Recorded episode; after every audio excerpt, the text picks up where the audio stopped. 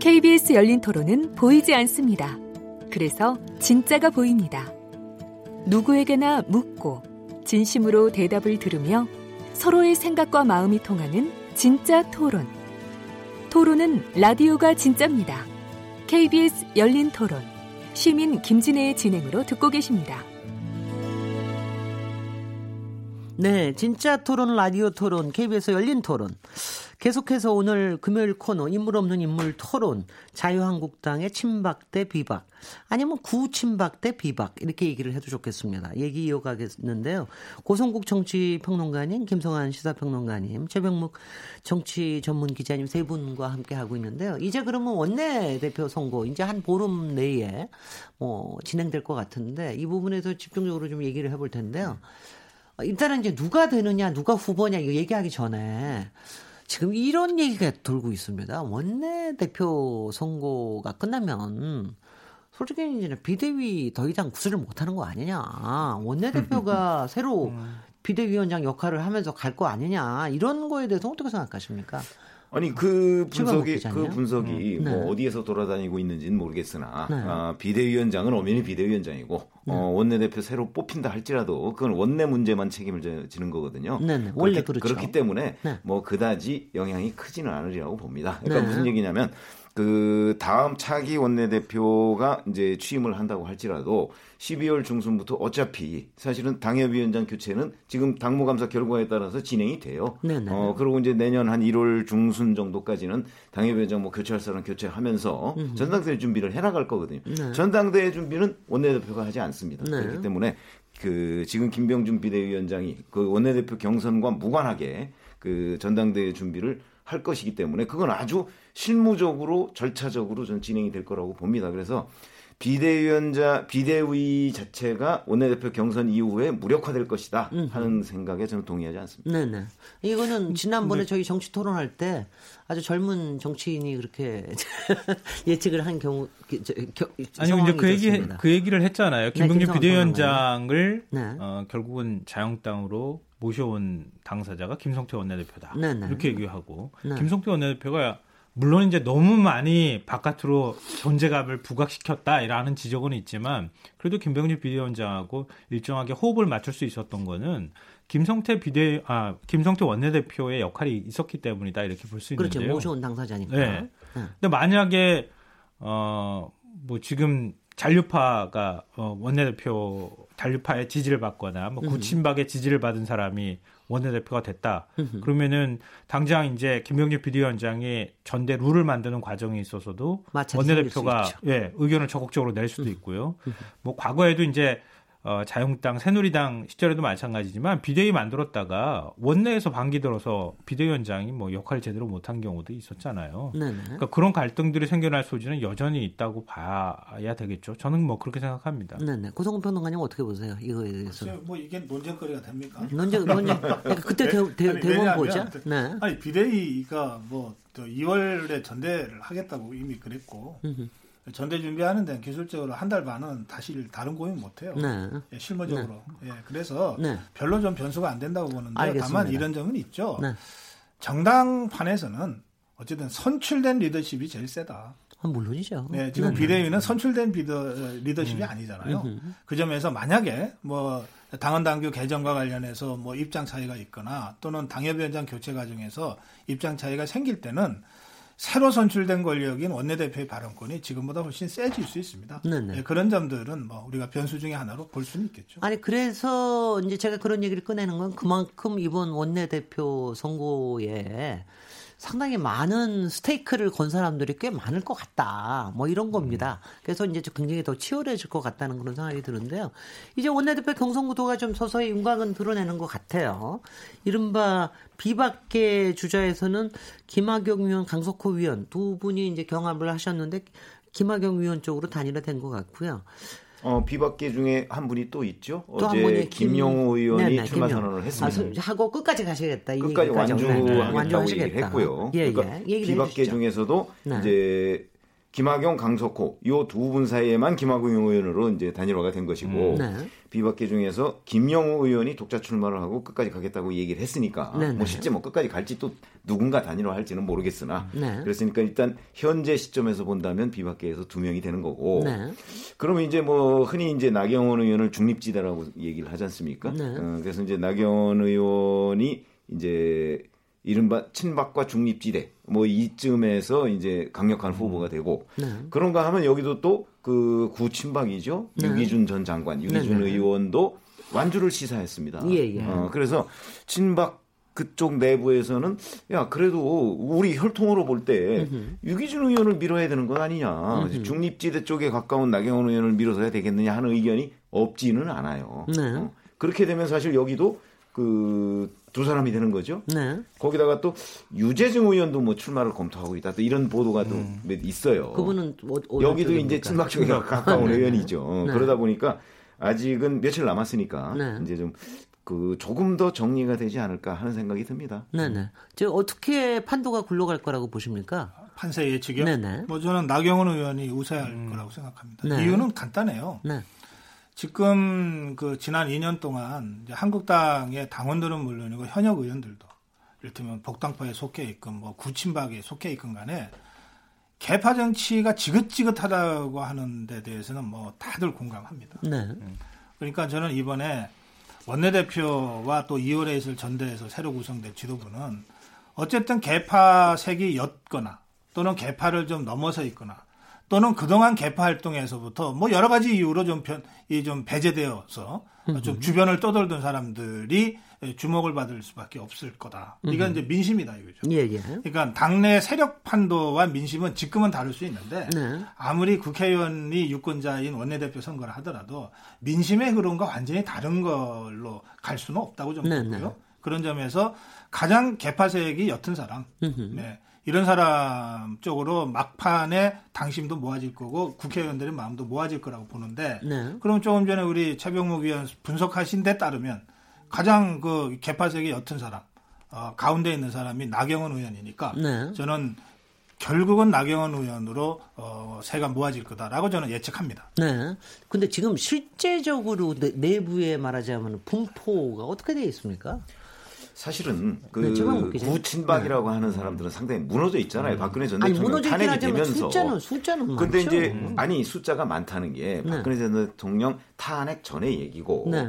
탄핵 이후에는 사실은 내가 이제 옛날에 친박이었다 이렇게 얘기하는 사람 별로 없어요. 네, 네. 그러니까 그 숫자가 얼마나 되는지를 정확하게 예측할 수 있는 사람은 지금 없습니다. 저는 그 저희가 그냥 정치부 기자 해가면서 이제 정치부 기자들도 분류하는 거 좋아하잖아요. 네네. 맨날 동그라미 X 세고 그렇죠. 어, 그런 기준으로 그 네. 생각을 하면 네. 아마 구친박이라고 하는 사람의 상당수가 저는 이미 친박을 벗어났다고 봅니다. 네. 음, 그러니까 벗어났거나 아니면 그 비박 쪽에 가서 지금 있거나 아니면 음. 중립지대에 왔다 갔다 하고 있어요. 그러니까 아까 이제 고성국 박사님 얘기하셨듯이 비박은 지금 엄연히 실체가 있어요. 김무성 의원을 중심으로 또는 네네. 김성태 원내대표 뭐 네, 일부 이제 복당파들. 네. 중심으로 해서 실체가 좀 있는 편이고 그런데 친박이라는 건 사실상 뭐 거의 와야 된 거나 마찬가지란 말이죠. 네. 그런데 숫자상으로 보면 누가 많으냐 이거는 판단하기 어려워. 과거에는 친박 세력이 훨씬 많았지만 지금 거기서 상당히 많은 숫자가 실질적으로 흩어져 있기 때문에 누가 더 많다고 얘기를 할 수가 없는 건데 그러면 이제 지금 구친박 계열에서는 나경원 의원 쪽을 미는 쪽으로 쪽이 다수예요. 네. 근데 아까 제가 잠깐 말씀드렸지만 유기준 의원을 밀자는 세력도 있어요. 아, 그러니까 네네. 만약 이제 선명하게. 그 지금 요새 신문에서 분석을 하듯이 신문 방송에서 만약에 나경원 대 김학용 이렇게 양파전 구도로 간다고 한다면 네. 그 결과가 결국은 어 그럼 친박이 많은 거야 비박이 많은 거야 하는 그런 숫자 이제 대결이 되지 않겠나 네. 그렇게 생각합니다. 그렇게 그, 그럴 수 있을 것 같군요. 저도 뭐. 궁금해가지고 네네. 당 사정을 좀 아는 분한테 물어봤더니 뭐 비슷한 얘기를 하시더라고요. 나경원 의원이 가장 뭐 유력하지 않겠느냐 이렇게 네. 얘기하면서 비슷한 분석을 내놓으시던데요. 세모 세모 세모가 제일 많다. 그리고 세모의 네. 대표다. 뭐 사실 이제 원내대표 네. 선거라고 하는 게 김성태 원내대표 같은 경우도 한 표 차로 이기지 않았나요? 네. 나경원 어, 의원 같은 경우에도 원내대표 이번에 삼수인가요? 나가게 되면 삼수입니다. 삼수. 삼수. 삼수인데 세 표 차로 떨어지고 그러잖아요. 일반적인 전당대회하고 원내대표 이 선거는 조금 이 경향이 다르거든요. 네. 그러니까 의원들 간에 최종적으로 결정하는 그러니까 결정에 미치는 영향을 아 영향을 미치는 요인을 보면 이 뭐 굳이 개파로 딱 분류해 가지고 딱 나눠서 나는 이쪽이니까 여기만 투표해. 이제 네. 이런 거는 또 그런 아니기 때문에. 아니죠. 그 네. 한 가지 좀? 이제 이 같이 네. 고민거리로 던져 드린다면 네. 이게 이제 미디어 정치 시대로 정말 우리가 완전히 접어들었기 때문에 네. 모든 정치는 다 그 미디어 이펙트를 생각하면서 움직이게 되잖아요. 네. 당도 마찬가지예요. 음흠. 그러면 이제 또 원내대표는 특히 협상 상대가 있잖아요. 그러니까 더불어민주당의 홍영표 원내대표는 앞으로도 임기가 한 6개월 이상 남아 있으니까 그렇습니다. 한국당에서 누가 대표가 되건 홍영표 원내대표를 상대로 이제 여야 간에 협상도 하고 뭐 이를 해야 되는데 네. 과연 근데 그때 그리고 이제 협상 장면마다 미디어들이 전부 조망 조명할 거 아니에요. 네. 그럴 때 과연 어떤 사람이 한국당의 원내대표로 서는 것이 네. 홍영표 원내대표를 상대로 서는 것이 국민적으로 더 한국당한테 좋은 이미지로 어, 좋은 걸로 도- 돌아올 거냐 이런 고민들을 국회의원들이 하기 시작했어요. 네. 이것은 정말 정파나 개파를 넘어서는 고민인 거예요. 음흠. 예. 어, 개인적인 이, 저 친소 관계로는 이 사람을 찍고 싶은데 과연 이게 당을 위해서 또는 매일 이 TV에 나오는 매체 미디어에 나오는 이런 걸 생각하면 어떨까? 그리고 누가 내 선거에는 또 도움이 될까? 그런데 그전에는 그안 통했잖아. 아, 그러니까 예전에는. 그런 변수들이 예전에 비해서 점점 더 점점. 중요해지고 있다는 거예요. 네네. 그리고 그것을 국회의원들이 아, 이제는 그만큼 이제 자유한국당이 됐다는 거죠. 상당히 위의 의식을 갖고 아, 있다는 당연하죠. 뜻도 되죠. 당연하죠. 네네. 예. 네네. 아니 그리고 그래서- 실제 네, 과거에도 그 자꾸 이제 제가 이제 정치국 최병욱 정치국 기자 얘기를 자꾸 하는데 네. 정치국 기자는 꼭 뭐 이렇게 그 아주 도식적인 분류법으로 그 분석을 하려고 해요. 네. 어, 아까 무슨 얘기냐면 자 나경원 대 김학용 그러면 아마 이거는 친박 대 비박의 대결일 거야 이렇게 생각을 하지만 원내대표 선거는 조금 다릅니다. 아, 굉장히 다릅니다, 왜냐면 실제로. 원내대표가 뭐 아니죠 의원이 100명 조금 넘는 거 아닙니까 지금 네. 자유한국당이 네. 그러다 보니까 그 사람들이 이 친박이냐 비박이냐 이런 거와 상관없이 네. 나경원 의원하고 친한 사람도 있고 김학용 의원하고 친한 사람도 있어요. 개파와 상관없이 친한 사람이 있거든요. 네. 이런 사람들은 그 친소 관계에 따라서 결정을 하는 성향이 있어요. 뭐 당 이런 것도 중요하죠. 그러나 저는 친소 관계가 우선이라고 보거든요. 네. 그리고 물론 그런 것도 중요하죠. 당을 위해서 누가 원내대표가 되는 것이 중요하냐 하는 것이 판단 기준이 될 수도 있고, 그다음에 자기와의 그 친소 관계에 따라서 그 판단 기준을 삼을 가능성도 있어요. 그런데 지금 의원들 얘기를 들어보면 아, 나 아직 결정 안 했어.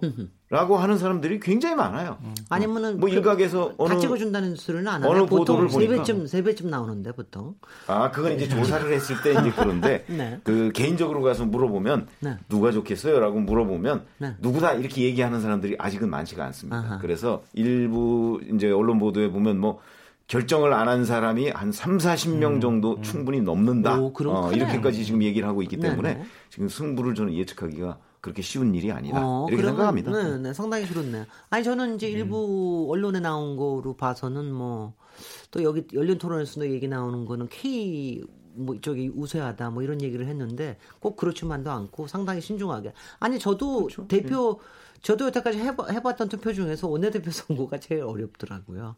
머리가 굉장히 복잡해지는 거라서 마지막까지 어떻게 해야 될지 모르겠는데요. 근데 저는 이제 고석 박사님 방금 전에 얘기하신 기준으로 네. 지금 후보를 한 명 한 명씩 넣어보면서 홍영표 원내대표하고 제일 잘 싸울 수 있는 후보가 누굴까 계속 머릿속으로 그 생각했거든요. 네 네. 누가 제일 잘 싸울까? 네. 아, 싸우는 게 아니고 협상을 하는 잘 거예요. 아니, 협상, 뭐 잘 뭐, 아, 그게 뭐 협상의 꼭 성과를 홍영- 낼까? 홍영표 원내대표에 대한 각뿐만이 아니라 문재인 정부에 대한 각을 어떻게 세우느냐 이거 이거 음, 고민을 지난번에. 그 저 김성태 원내대표 됐을 때 전사와 네. 투사의 싸움이다 이렇게 네네. 얘기했었잖아요. 예. 그러니까 그 정도 대등하게 뭔가 이렇게 딱 해줄 만한 어, 의원이 누가 그림이 잘, 제일 잘 그려질까? 네.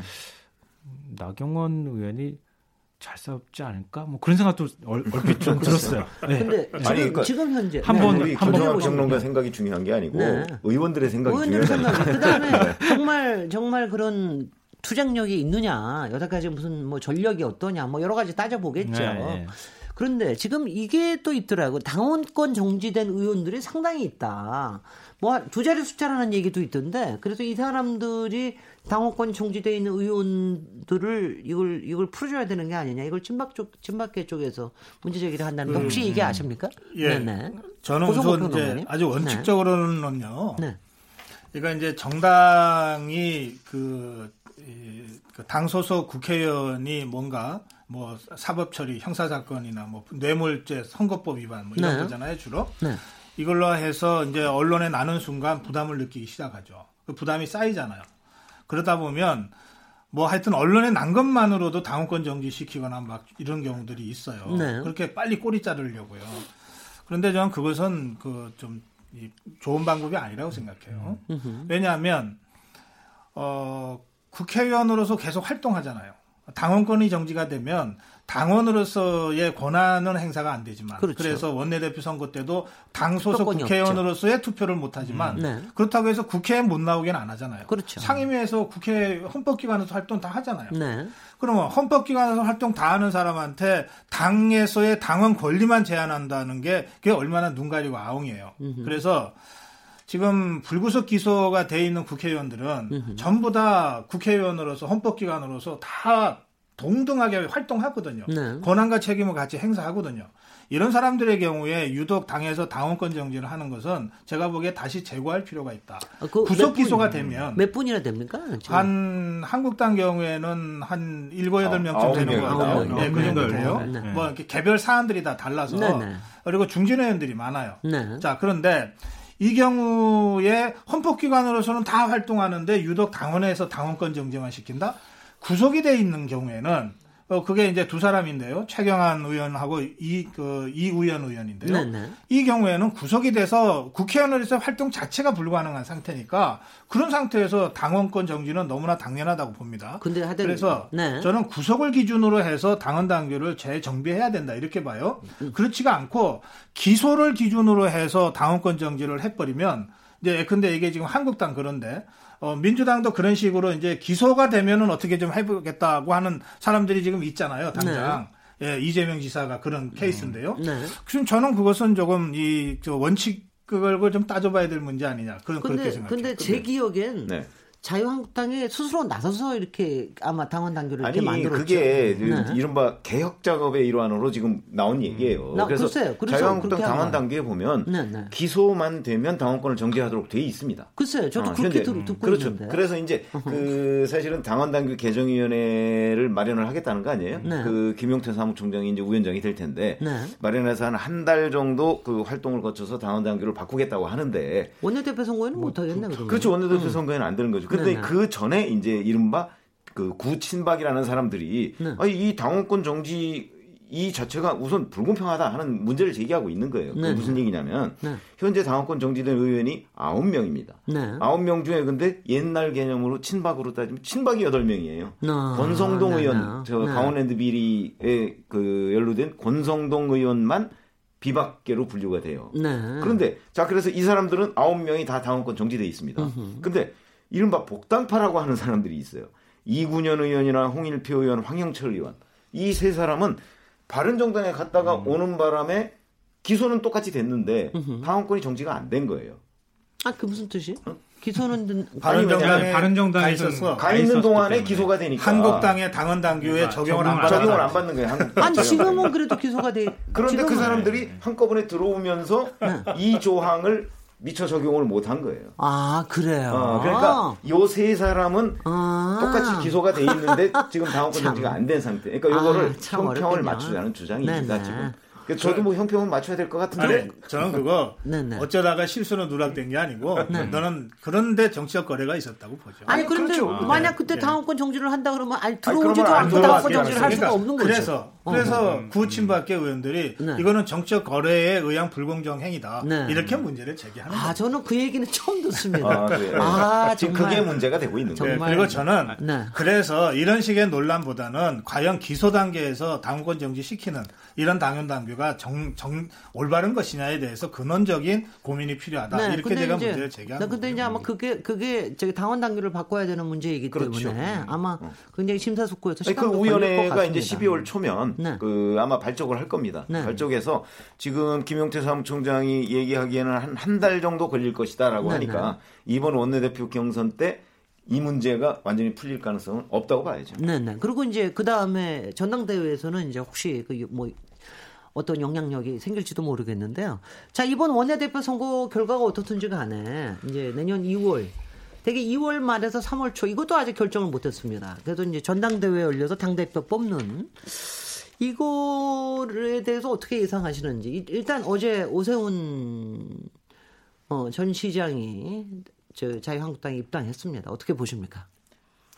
오세훈 전 시장 입당이 저는 상당한 변수가 되리라고 봅니다. 네. 왜냐하면 오세훈 전 시장은 그 이제 옛날 개념, 지금 우리가 이렇게 제목에서 잡고 있듯이 옛날 개념으로 따지면 비박이거든요. 네. 그리고 복당파 아니겠습니까? 그러다 보니까 또 전국적인 지명도를 가지고 있고, 음. 어, 그러니까 오세훈 전 시장이 그 이번 이 시점을 택해서 들어온 것 보면 아마 대표 경선에 관심이 있는 것 같아요. 음. 그래서 곧 대표 경선 출마를 선언하지 않을까. 이제 정기국회가 끝나면 이제 저는 그런 생각을 가지고 있는데 그러면 과연 오세훈 전 시장의 경쟁력이라는 것이 어느 정도인가 하는 부분은 지금 뭐 바로 어제 들어온 마당에 지금 경쟁력을 따지기는 어렵지만 대중적 인지도나 이런저런 것 그리고 과거에 국회의원을 했기 때문에 네. 그런 점을 고려하면 그 상당한 정도의 그 대표 경선 국면에 파장을 몰고 올 것이면 틀림이 없다 이렇게 생각을 네. 하고요. 네. 주로 오세훈 전 시장을 지지하는 세력들은 우리가 여기서 가지고 있는 이른바 복당파와 비박 계열이 될 것이다. 네. 어, 그렇게 생각을 하거든요. 네. 그러면 이제 자유한국당 내부에서 그동안의 대표 경선을 준비했던 분들이 있어요. 뭐 정우택 의원이나 또 뭐 정진석 의원도 좀 관심을 가지고 있다고 하고 뭐 이런 사람들이 이제 좀 긴장을 해가면서 또 뭐 야 우리끼리 뭘 단일화해야 되는 것 아니냐 뭐 이런 얘기들이 곧 나오겠죠. 그래서 오세훈 전 시장의 자유한국당 입당이 대표 경선 분위기를 좀 후끈 달아오르게 하지 않을까 저는 그렇게 예상을 하고 있습니다. 네. 고동훈 평론가님 그냥 실, 예. 뭐, 소, 이렇게 살짝 웃으시는데요. 네. 그 제가 운영하는 그 진행하는 유튜버에 네. 이 주제를 가지고 좀 토론을 했는데요. 네. 그 실시간으로 많은 시청자들이 이제 문자를 올리시는 걸 제가 볼 수 있는데요. 한 글쎄요. 95한5% 가까운 그 시청자는 어, 오세훈 시장의 입당에 대해서 비판적이고 부정적이더라고요. 네.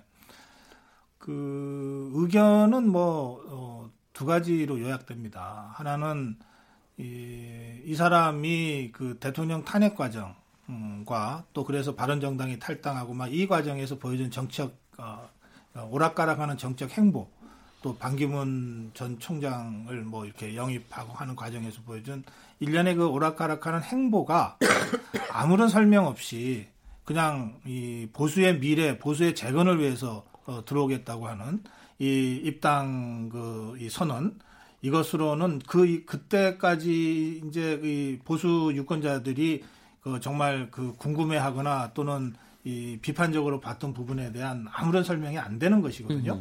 그 부분과 관련된 비판이 주를 이루고 있고요. 네. 그다음에 이제 두 번째는 뭐 다들 뭐 이렇게 상식적으로 예상할 수 있었던 건데 아니 뭐 그러려면 좀 일찍 해서 좀 몸에 흙도 묻히고 어려울 때좀 네. 하지 뭐 전대 앞두고서 마치 무슨 저 대표 아니면 이 자기는 급이 대표급이다 음흠. 이런 식으로 움직이는 것이 과연 이게 적절하냐 음흠. 그러면 그동안 정말 어려울 때 당 지킨 사람들은 뭐냐 그러면 네. 이제 이런 저 비판, 이런 네. 두 가지 비판이 있어서요. 저는 그 대중적으로 뭐 상당한 인지도도 있고 또 지지도도 있는 사람임에도 불구하고 이게 한국당의 그 지난 2년간의 어려운 과정을 이제 몸으로 겪어온 당원들이나 아, 또는 이런 당직자들 입장에서는 그렇게 환영만 할 수 있는 그런 상황은 아닐 수 있다. 저는 그렇게 느꼈습니다. 네. 어떻게 보십니까? 예, 뭐전한 이거는 근데 한몇 퍼센트 확실히 동의한다고. 김병준 위원장이 열심히 설득을 해가지고서는 이번에 성사를 시킨 거죠. 김병준 위원장이 어, 그 지지를 김병준 위원장 작품이라는 얘기는 제가 듣지는 못한 것 같은데요. 네네. 음, 이 오세훈 시장은 뭐 이번 전대를 그 출마를 계속 염두에 두고 지금 정치 활동을 사실상 한 거 아니겠습니까? 네. 뭐 지난번 이제 우리 보통 정치인이 예능 프로그램에 출연하면 어 조만간에 뭔가 한다 이렇게 느끼는데 그게 가장 큰 네, 정치의 그, 그 인지도를 출판을 높이거나. 예, 이미지를 좀 네. 바꾸는 작업을 하는 건데 TV 조선의 예능 프로그램에 출연해서 뭐 굉장히 화제가 많이 됐었고요 한동안에 네. 아 그때부터 사실은 뭐 전당대회 출마하는 거 아니냐라는 얘기가 나왔었거든요. 근데 본인 스스로는 사실 뭐 정치를 그만뒀다고 표현하기도 뭐, 뭐 하죠. 왜냐하면은 지난번 총선 때도 출마했다가 뭐 낙선하기도 했었고, 뭐 계속 정치 활동을 뭐 해, 해왔으니까. 그리고 복당파로, 어, 결국 이제 바른 미- 미래당, 아, 바른 정당까지 갔다가 거기서 이제 바른 미래당으로 넘어가는 과정에서 이제 안 넘어가고 탈당을 해서 무소속 상태로 있었으니까. 네. 근데 계속 정치 재개에 대한 꿈을 갖고 있었고 그 꿈을 지금 이 타이밍에서 본인 네. 스스로가 던진 것이다 이렇게 보고요. 네. 누가 뭐 오라 그래서 오고 뭐 아니라 그래서 안 오는 그런 건 아니다 이라고 생각합니다. 서로 문제 딱 타이밍 음. 맞은, 맞은 거가 있지 그, 않겠어요? 그러니까 뭐 이제 그 자유한국당 안에서 얘기되는 게 김태호 어, 전 경남지사 네. 얘기와 같이 이렇게 얘기가 되는 걸 보면 네. 뭔가 이제 서로 간에 개파 싸움이든 뭐든 갈등이 생겼을 때 나중에 최후의 선택할 수 있는 선택의 카드 중에 하나가 오세훈 전 시장하고 김태호 전 지사 아니냐 이런 얘기가 나오는 것은 제가 들어본 적은 있어요. 네. 근데 문제는 뭐냐면은 그래도 정치인이 뭔가 뿌리가 있고 도와주려고 하는 사람이 주변에 있어야 되잖아요. 네. 근데 오세훈 전 시장 옆에는 그런 사람이 잘 안 보인다는 거예요.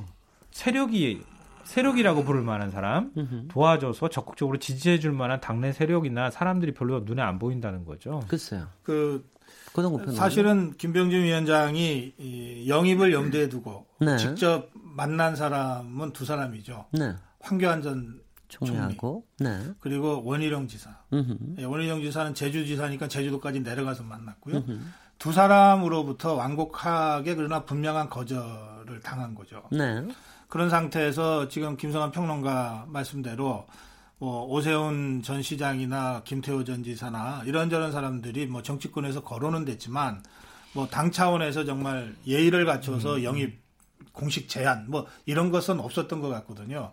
그렇다면 지금 오세훈 전 시장의 행보는 어, 스스로 결단해서 내, 나온 측면이 강하죠. 영입됐다기보다는. 네. 근데 뭐 저는 정치인이 네. 꼭 영입당해야 되냐. 어, 그 스스로 결단하고 그럼요. 오는 것도 얼마든지 네, 네. 예, 가능한 방법이다. 저는 그렇게 생각합니다. 다만 네, 네. 제가 아까 논평한 그 핵심은 뭐냐면 그러려면 국민들한테 적어도 지난 2년 동안 어떤 생각을 했고 무슨 일을 했는데 나 지금 그거 어떻게 생각한다는 것은 분명하게 밝히고 움직이는 것이 책임 아니냐. 지금부터 밝히시겠죠. 예, 그러니까 제가 고소, 그것을 고동원 평론가님 굉장히 기준이 굉장히 단호하셔서 네. 처음에 딱 밝히고 그다음에 액션 취하라 그러는데 어, 저는 액션 귀한... 취하고 그러고 나서 이제 앞으로 지금 두 달이 남아 있습니다. 아니요, 저는 이게 오세훈 시장은 아니라 누구에게든 네. 정치를 하려는 사람한테는 네. 국민들한테 설명하는 것이 먼저다. 하다라고 저는 생각해요.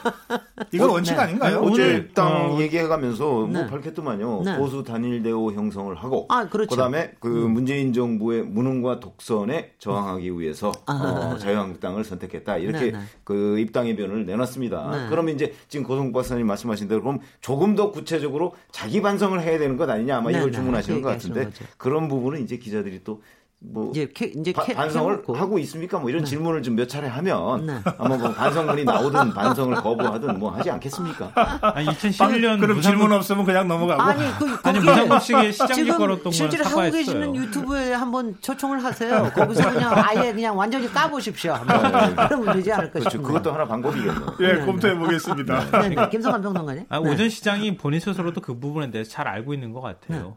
그래서 2011년에 그 무상급식에 서울시장식 걸었던 거 그때 네. 당에서 많이 말렸는데도 본인이 뭐 사퇴하겠다고 했던 네. 거 이거에 대해서는 본인 입장을 내놨어요. 네. 사과 입장을 내놨는데 네. 방금 전에 고 박사님 말씀하셨던 것처럼 어, 최근에 그 몇 년 동안 있었던 부분에 대해서는 뭐 언급이 있었다고는 제가 못 들었는데요. 네. 어, 사실 되게 껄끄러운 문제겠죠. 어? 아 그렇겠죠. 네, 지금 그 네. 부분에 대해서 얘기를 하기 시작하면 뭐 당내 자유로운 의원이 과연 몇 명이 있을까요?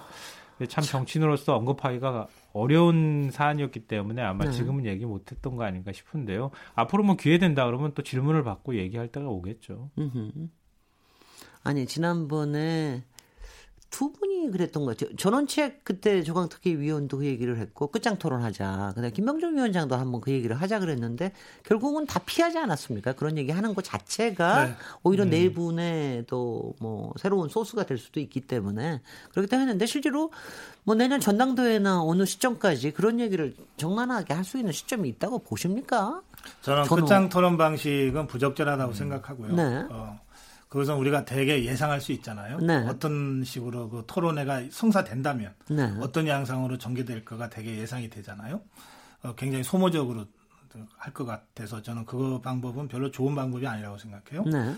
그 제가 생각하는 방법은 사실은 뭐 글쎄요 어떻게 들으실지 모르겠는데 에, 고백하는 방법입니다. 네.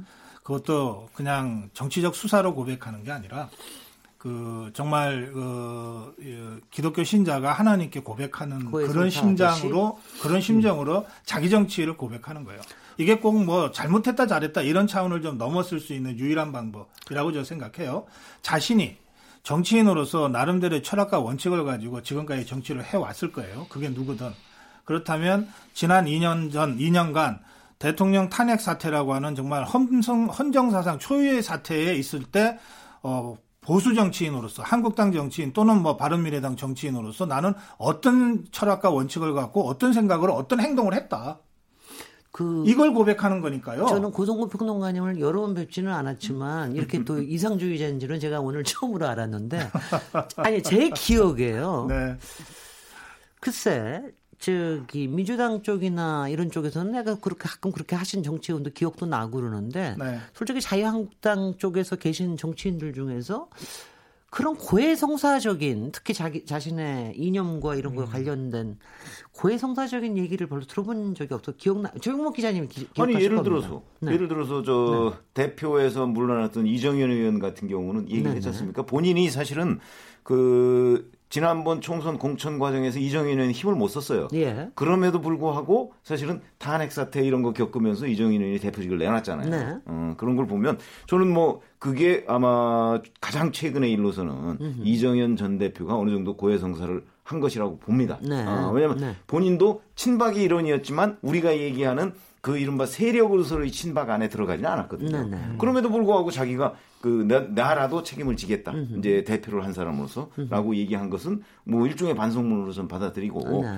그리고 그 이쪽 그 자유한국당이나 뭐 한나라당 뭐 이런 쪽에도 보면 그런 얘기를 하는 사람들이 있습니다. 그런데 대개 이 정치인들 반성문은요 또 이 기자들이 잘 안 써줍니다. 네. 음, 왜냐하면 뭐 어차피 어차피 재미없어요. 그런 반성문에 대해서 네. 크게 이렇게 진정성이 뭐 담겼다고 생각도 안 하거든요. 그것도 결국은 자기의 어떤 미래의 네. 뭐 어떤 정치적 재성장을 위해서 반성문을 쓰는 거 아니겠어요. 네. 그래서 그 제가 저도 뭐 기자 오래 했습니다만은 잘 안 써줍니다. 그래서 네. 그냥 묻혀서 넘어간 경우도 굉장히 많이 있을 것이다 이렇게 생각합니다. 예, 한번 그런 저 고성훈 평론가님이 기대하시는 대로 아주 굉장히 의미 있고 또 가슴을 울리고 그리고 무엇보다도 아닌 게 아니라 머리로 도 판단을 할 수가 있어야 되거든요. 사실 모든 게 항상 바르게만 갈 수 있는 건 아니기 때문에 어떤 선택의 기로에서 어떤 기준을 음, 가지고 네. 선택을 했다 이런 얘기를 할 수 있는 그, 런 계기가 있으면 좋겠다는 생각이 그, 들고요. 예, 짧게 네. 한 말씀만 제가 네네, 기회를 주시면. 네.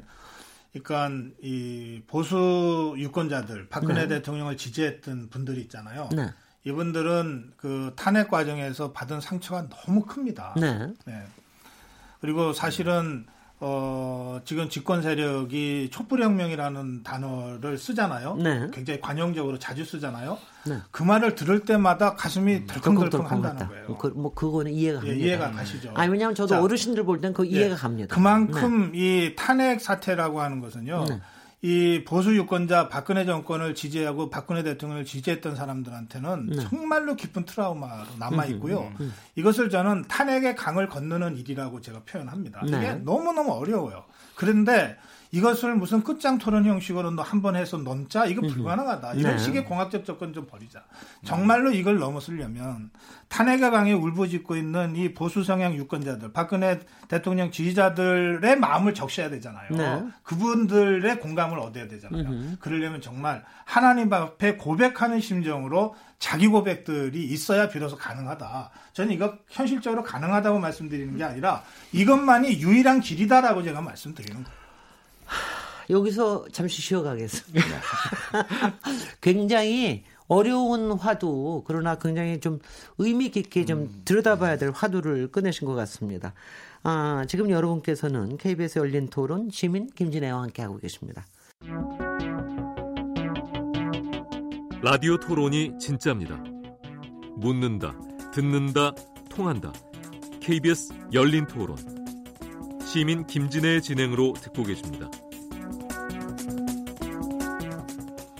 네, KBS 열린 토론. 어, 계속해서 인물 없는 인물 토론, 자유한국당 내에서의 구친박 대 비박에 대한 얘기를 이어가겠습니다. 고성국 정치평론가, 김성환 시사평론가, 최병묵 정치 전문 기자 세 분과 함께 하고 있습니다. 오늘 굉장히 좀 다이나믹하고 다이나믹하는 중간 중간에 또 이렇게 펀치도 좀 있으시고 그러네요. 그래서 오늘 이것저것 생각을 하게 돼 있는데요.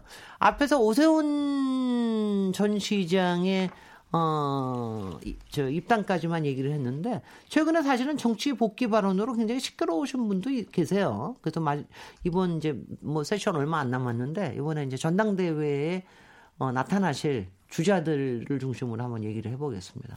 먼저 얘기, 최방목 기자님 먼저 얘기하시죠. 그렇죠. 아니 지금 전당대에 관심을 가지고 있는 분들은 뭐 언론 보도를 보면 여러 분들이 있습니다. 네. 근데 그 중에 이제 지금 말씀하신 대로 바로 홍준표 전 대표가 과연 나올 것이냐 안 나올 것이냐.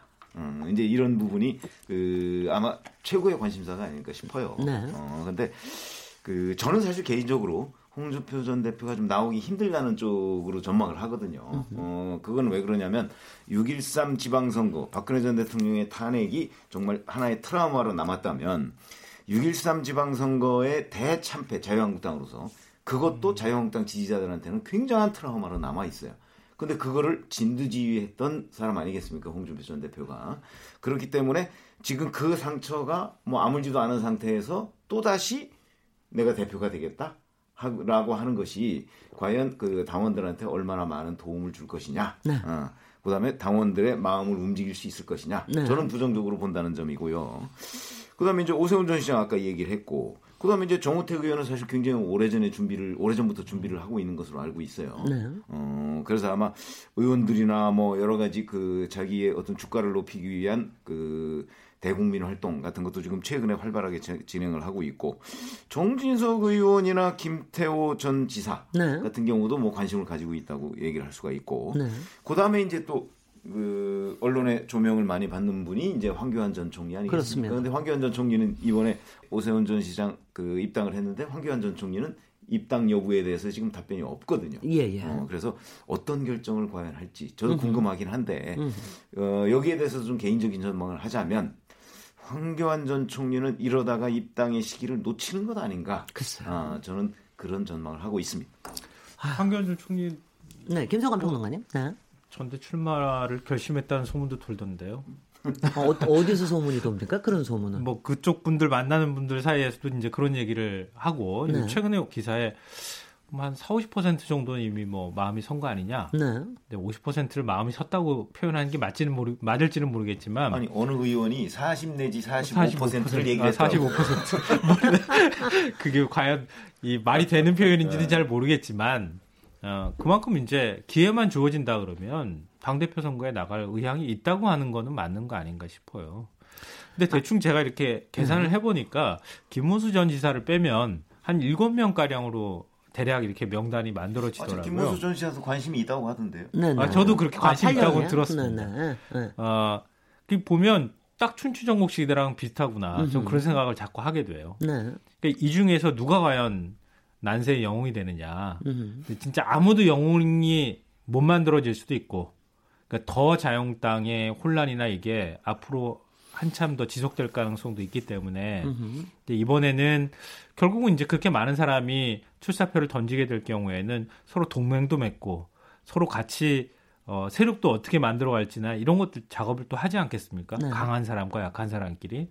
이번 전당대회는 그런 모양으로 나올 가능성도 있다는 생각을 뭐 막연하게 저는 갖고 있습니다. 그렇죠. 춘추전국 시대라 그러면 음. 우리가 익히 알려져 있듯이 각종의 합종 연행이 이루어지지 음, 않겠습니까? 그렇겠죠. 그러니까 네. 지금 제가 거론한 이 사람들 외에 뭐 김성태 원내대표도 원내대표 끝나면은 한번 대표 한번 나가볼까 뭐 이런 생각을 하고 있다는 네네, 거거든요. 그렇습니다. 그렇게 네. 되면 벌써 이리저리 꼽다 보면 뭐 거의 10회만 음. 가까이 돼요.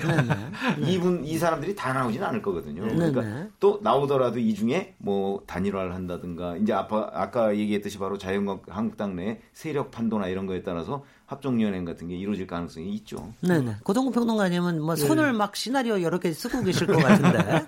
네. 뭐 제가 들은 사람이 한 열대 명 되니까. 아, 열대 명입니까? 네, 그 오늘 이 시간에 다 배. 제가 말씀드릴 수는 없겠고요. 네.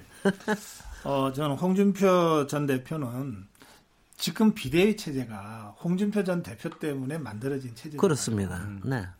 그런데 이 비대위가 준비하는 전당대회에 다시 나온다는 게 이 과연 말이 되는 얘기냐.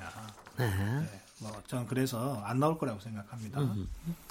오세훈 전 시장이 이제 어제 오늘 어제죠 입당하면서 네. 이제 전대 출마를 시사했는데 네. 어, 저는 이게 복당파들 중에 당권을 놓으면은 우리들 다 죽는 거다 이런 절박한 위기 의식을 복당파들이 다 갖고 있을 음. 거예요. 그럴 수 있겠습니다. 그런데 그런 복당파 중에 누군가가 당 대표가 돼야 되는데 으흠. 하고 여러 그 카드를 놓고 지금 뭐 시뮬레이션도 해보고 할 겁니다. 근데 이도저도 다 안 된 결과 오세훈 시장 영입이 성사된 거 아닌가 저는 그렇게 느낍니다. 음. 예, 그래서 저는 음. 오세훈 시장은 복당파가 미는 후보로 어, 포지셔닝이 될 가능성이 음. 많다. 그렇게 보고요. 네. 이제 그렇다면 이제 이 복당파에 대항하는 잔류파 아도 뭔가 그런 전열을 갖추는 과정이 이제 앞으로 전개가 될 겁니다. 이제 그 과정에서 보면 어, 정우택 의원이 제일 앞서 있다고 보는데요. 네. 이유는 아까 나경원 의원 때 설명한 것과 똑같습니다. 개파색이 제일 옅어요. 지금 거론되고 있는 사람들 중에서는 정우택 의원은 워낙 개파 활동을 안 했던 사람이고 또 정치 입문이 자민련입니다. 네. 예, 김종필 청재와 함께 손잡고 정치를 했던 또 지역적으로도 중 중부권 충북이고요. 그래서 한국당 안에서 원내대표도 하고 비대위원장도 했지만 그 원내대표 비대위원장 할 때도 친박 핵심들은 아이고 뭐 우리가 만들어줬는데 저 사람은 표도 하나 없어 뭐 이런 얘기들을 공공연히 할 정도로 상대적으로 개파색이 옅은 사람입 니다. 으흠. 또 리더십 스타일도 굉장히 합리적이라서 음. 여러 사람들 원만하게 다 얘기 들어가면서 하는 그러니까 지금 홍준표 대표 때 그냥 강하게 밀어붙이는데 따르는 부작용 때문에 이제 당원들이 상당히 그, 그 어떤 안 좋은 기억을 갖고 있는 당원들 입장에서는 이번에는 조금 원만하고 얘기 좀 잘 들어주는 대표였으면 좋겠다. 이런 기대가 한편에 있거든요. 네. 예, 그런 점들 때문에 잔류파에서는 어, 정우택 대표가 제일 앞서가는 거 아니냐. 준비도 오래 했고 네. 그렇게 말씀드리고요. 황교안 전 총리는 어, 정치를 하겠다는 결심은 선 것 같아요. 정치를 정치를 하겠다. 네. 그리고 그 정치를 한다면 궁극적 목적은 대통령 선거겠죠. 그렇겠죠. 예. 그런데 3년 반 후에 대권 도전을 하는 것은 어느 정도 결심이 쓴 것 같은데 그러면 지금 당권부터 잡고 대권으로 갈 거냐 아니면 당권은 그냥 패스하고 총선 때 네. 예, 전면적으로 뭘 좀 해볼 거냐 하는 어떤 타이밍에 대해서는 아직 전략적 판단이 최종적으로 내려진 것 같지가 않아요. 네네. 네. 그러니까 이제 만나는 사람들마다 한 4, 50%는 될 거야 아니야 뭐 어, 전대는 아닌 것 같아 뭐 이렇게들 이제 분분한 것이고요. 네. 이 부분은 전략적 판단이기 때문에 저는 황교안 전 총리의 결정이 조금은 시간이 걸릴 거다. 네. 뭐 들어오건 안 들어오건 네. 조금 시간이 걸릴 거고 2월에 전대가 예정돼 있잖아요. 그렇습니다. 그리고 실무 준비는 이제 1월 중순부터 시작되지 않겠습니까? 네. 그러면 만약에 전대 출마를 결심한다면 12월 말 1월 초에 선언해도 시간적으로는 충분하다. 아, 뭐 시간적으로는 아주 네, 충분하죠. 시간적으로 물밑 작업만 하고 있으면 국민적 되니까. 그 지지율이 네. 매우 높은 상태이기 때문에 네. 뭐 바닥에서부터 시작하는 게 아니잖아요. 네. 황교안 전 총리의 경우에는 그런 점에서는 아직도 한 한 달 정도는 충분히 숙고할 시간 여유가 황교안 총리한테는 있다. 네. 그렇게 저는 생각합니다. 네, 네, 네. 최영목 기자님. 네. 글쎄, 아니 그래서 저도 이제 황교안 전 총리에 대해서 이제 혹시 이러다가 실기하는 것 아니냐라고 네. 얘기를 했는데 그 과거에 이제 고건 전 총리나 반기문 전 사무총장이나 뭐 이런 분들이 이제 정치권에 들어오는 과정 또는 들어오려고 했던 과정들이 있잖아요. 네. 그때도 참 이것저것 시뮬레이션 많이 했어요. 음, 많이 해서 반기문 전 총장 같은 경우는 들어왔다가 얼마 안 있어서 바로 이제 그 그만뒀고 음, 그렇죠. 고건 전 총리도 들어와서 뭐 대변인 해, 해가지고 뭐 정당을 만드네 만에 그리고 당시에 그 집권당이었던 이제 열린 열린우리당 쪽과 이렇게 교섭을 벌이고 막 그랬어요. 네. 그러던 와중에 이제 서로 조건이 안 맞으니까 네. 그러면 단독으로라도 뭔가 해보겠다고 하다가 이제 중간에 포기한 거거든요. 예. 그러니까 그런 과정을 보면 이 관료를 오래 했던 분들의 일반적인 성향이라는 게 있더라고요. 저희 기자들이 보면. 돌다리 너무나 두들, 신중해요. 돌다리 음. 두들기기. 어, 너무나 신중한데 그, 네. 이 정치판이라는 건 그렇게 신중함만 가지고서 신중한 거 필요하죠. 네. 근데 이 신중한 게 반드시 미덕은 아니거든요. 그렇죠. 그리고 여기에는 뭔가 파이팅이 있어야 돼요. 네. 그런데 그 파이팅이라는 점에서 이 관료 출신들은 좀 약하더라. 네. 물론 이제 황교안 전 총리는 뭐 공안 검사 출신이니까 정치를 또 많이 다뤄보기도 하고 그 관련해서 뭐 또 범죄 수사도 해보고 많이 해봤으니까. 그거야. 가빌 때 얘기고요. 그러니까 이제 우리가 뭐 파이팅이 없다 이렇게 단정할 수는 없지만 네. 어쨌든 간에 지금까지 보여주고 있는 여러 가지의 움직임 같은 걸 보면 아, 그 우리가 기존의 그 어떤 실패의 역사, 관료 출신의 실패의 역사 그런 쪽하고 점점 비슷한 길을 가는 것 아닌가 제가 그런 그 생각이 들어서 실기하는 것 아니냐 하는 식으로 제가 설명을 드린 겁니다. 네, 네, 네. 그 세 분께 마지막으로 질문 하나 드리면 그, 그 이른바 자유한국당의 당원 입장에서 차기의 전당대표의 리더십을 뽑는 말하자면 어떤 기준이라고 그럴까? 어, 이거를 어떻게 삼고 있다고 보십니까? 어, 저 세 가지로 말씀드리겠습니다. 고소, 아, 고소평론가 아니고 완전 준비된, 준비된 정치평. 준비된 정치평론가. 네네. 먼저 할까요? 네네. 네네. 예. 우선 야당성, 전투성. 네. 네. 참, 참 거기에서 찾기 어려운 덕목이긴 하죠. 네. 예. 이 사실 웰빌 정당이라고 하는 거 뭐 다른 방법으로는 분식이 잘 안 됩니다. 예. 그러니까 이 투쟁성과 전투성에서 찾아야 됩니다. 네네. 예, 그게 첫 번째. 두 번째는요. 네. 이 개파 정치를 넘어설 수 있는 통합력. 네. 네, 뭐 그걸 포용력이라고 해도 되고. 하여튼 개파 정치를 넘어설 수 있어야 돼요. 음흠. 예. 그다음에 세 번째는요. 이게 이제 우- 이 보수 한국당이 참 취약한 부분인데 왜 그 더불어민주당은 뭘 하든 이 시민단체와 함께 하잖아요. 그럼요. 진보 외부, 시민단체. 외부의 세력이 항상 있어요. 함께 네네. 하잖아요. 네. 늘. 그뭐 네, 촛불도 네. 함께 들고. 네네. 예. 이 보수 정치는 그거를 거의 못했어요. 네. 유일하게 했다면 박근혜 대통령이 네, 태극기. 천막당사 쳤을 때 네, 뭐 네. 그 당시 열린우리당 시절에 이 사법 개혁한다 그랬을 때 네. 국보법 네, 뭐 그다음에 사학법 이런 거 할때 네. 6개월간 이제 그 장애 투쟁했거든요. 네. 그때 보수 단체들과 처음으로 아, 이 그래요? 당시 야당인 한국당이 네. 손을 잡고 연대 투쟁이라고 하는 걸 해본 거예요. 네. 그런데 그러고 나서 바로 정, 이 집권당이 되어버려 가지고 음흠. 뭘 그런 경험이 없었어요. 그러다 보니까 그 점이 굉장히 취약했던 거죠. 음. 그래서 이 보수 단체와의 연대가 가능한 예, 그런 정치력이 지금 굉장히 절실히 필요합니다. 저는 이 세 가지 요소를 갖춘 리더십이 나와야 네. 총선까지 가는 교두보를 나름대로 정비할 수 있다. 이렇게 생각합니다. 근데 오늘 말씀하시니까 오늘 저희, 저희가 너무 그 예민한 것 같아서 꺼내지는 않았는데, 어, 이른바 태극기 부대까지 포용하면서 그 이상을 넘어서를 어떻게 해야 되느냐. 네. 이 부분은 나중에 언제 다시 한번. 하겠습니다. 예. 그 태극기 부대도 굉장히 사람들이 많으니까 그렇습니다. 인물들로 해서 따로, 따로 한번 해보겠습니다. 김성환 평론가님? 네. 저는 앞서도 잠깐 말씀하셨던 것처럼 당을 제일 안정적으로 조용히 잘 관리할 수 있는 리더십을 가진 사람이 될 가능성이 높다고 보고요. 이게 지금 자유한국당의 혼란은 지금 당 대표 선거 한 번으로 이 혼란이 정리될 수 있는 수준은 아니라고 생각합니다. 네. 뭐 말씀하셨던 것처럼 탄핵에 대한 상처도 너무 깊고요. 뭐 그거에 대해서 찬성했다, 반대했다 이 부분은 쉽게 씻어질 상- 상처도 아니고요.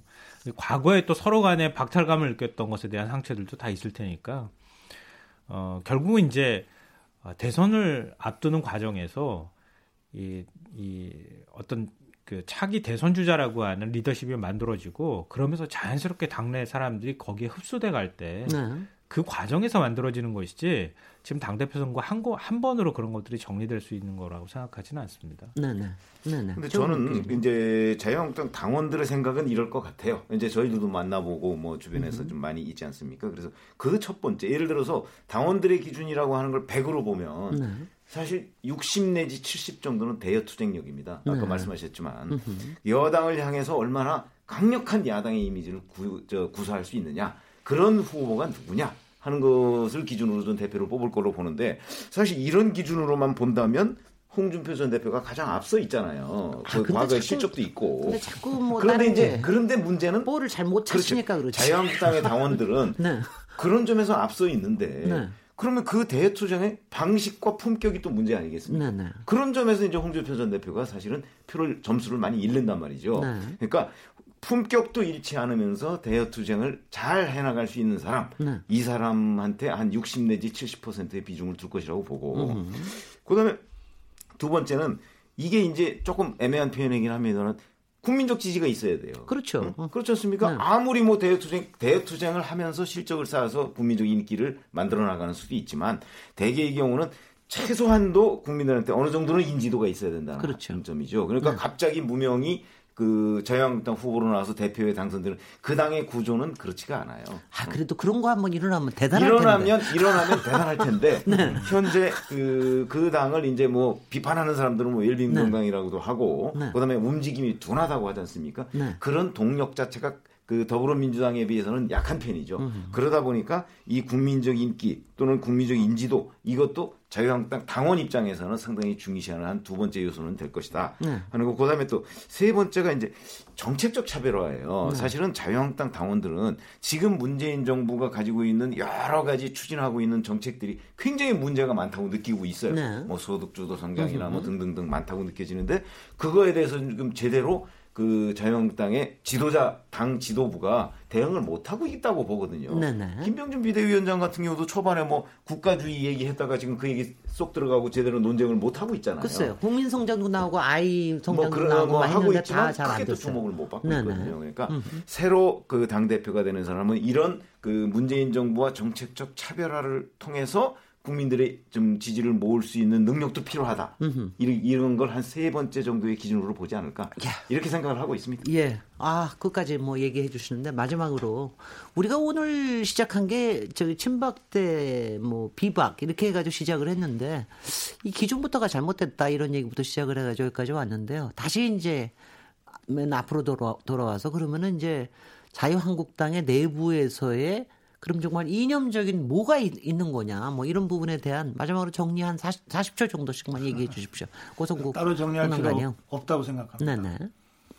그러니까 대한민국 보수는 대한민국 헌법 가치를 자신의 가치로 체현해 갖고 온 사람들이고요. 그런 의미에서 세 가지로 요약하고 싶은데요.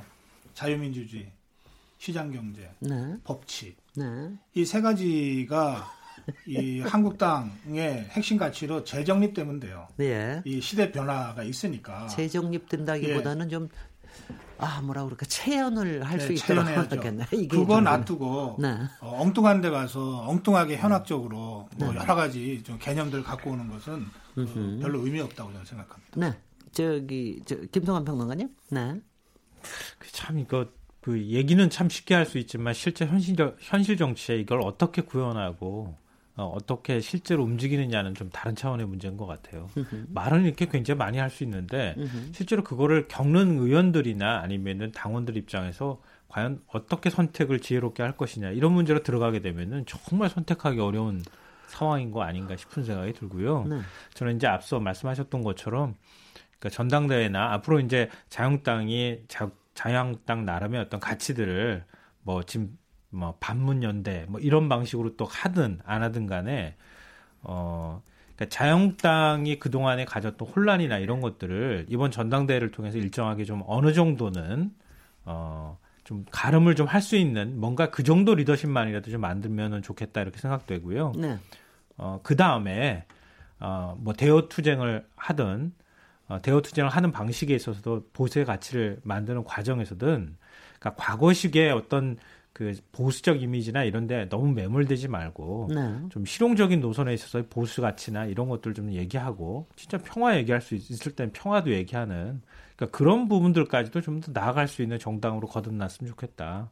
개인적으로 네네. 그렇게 생각합니다. 최범 기자님? 저는 그 보다 더 현실적으로 좀 분석을 해야 된다고 생각을 합니다. 그게 무슨 얘기냐면 사실 우리나라 정당사를 보면 자력으로 쇄신을 통해 가지고 그 정당이 그 재기한 경우가 별로 없어요. 어, 그렇기 때문에 왜냐하면 정당이라는 게 국민들의 선택 기준이라는 건 상대적입니다. 절대적 기준 누구 하나 놓고서 뭐 찬반 투표하는 거 아니지 않습니까? 네. 상대적이기 때문에 자유한국당이 어떤 뭐 인적 청산이나 이런 걸 통해서 재기한 할 가능성보다는 문재인 정부가 어떻게 되느냐에 따라서 자유한국당의 인기나 이런 것들이 회복되느냐 아니면 지금처럼 주저앉느냐 그것이 오히려 판가름 날 가능성이 굉장히 높다. 네. 이런 점에서 본다면 자유한국당의 앞으로의 혁신 저는 뭐 과거 한국 정당사하고 마찬가지로 크게 기대를 하지 않고 만약에 문재인 정부가 그 이제 여러 가지의 정치적인 실정 뭐 이런 걸 하면 자유한국당이 부활할 것이고 문재인 정부가 실정을 안 하고 계속해서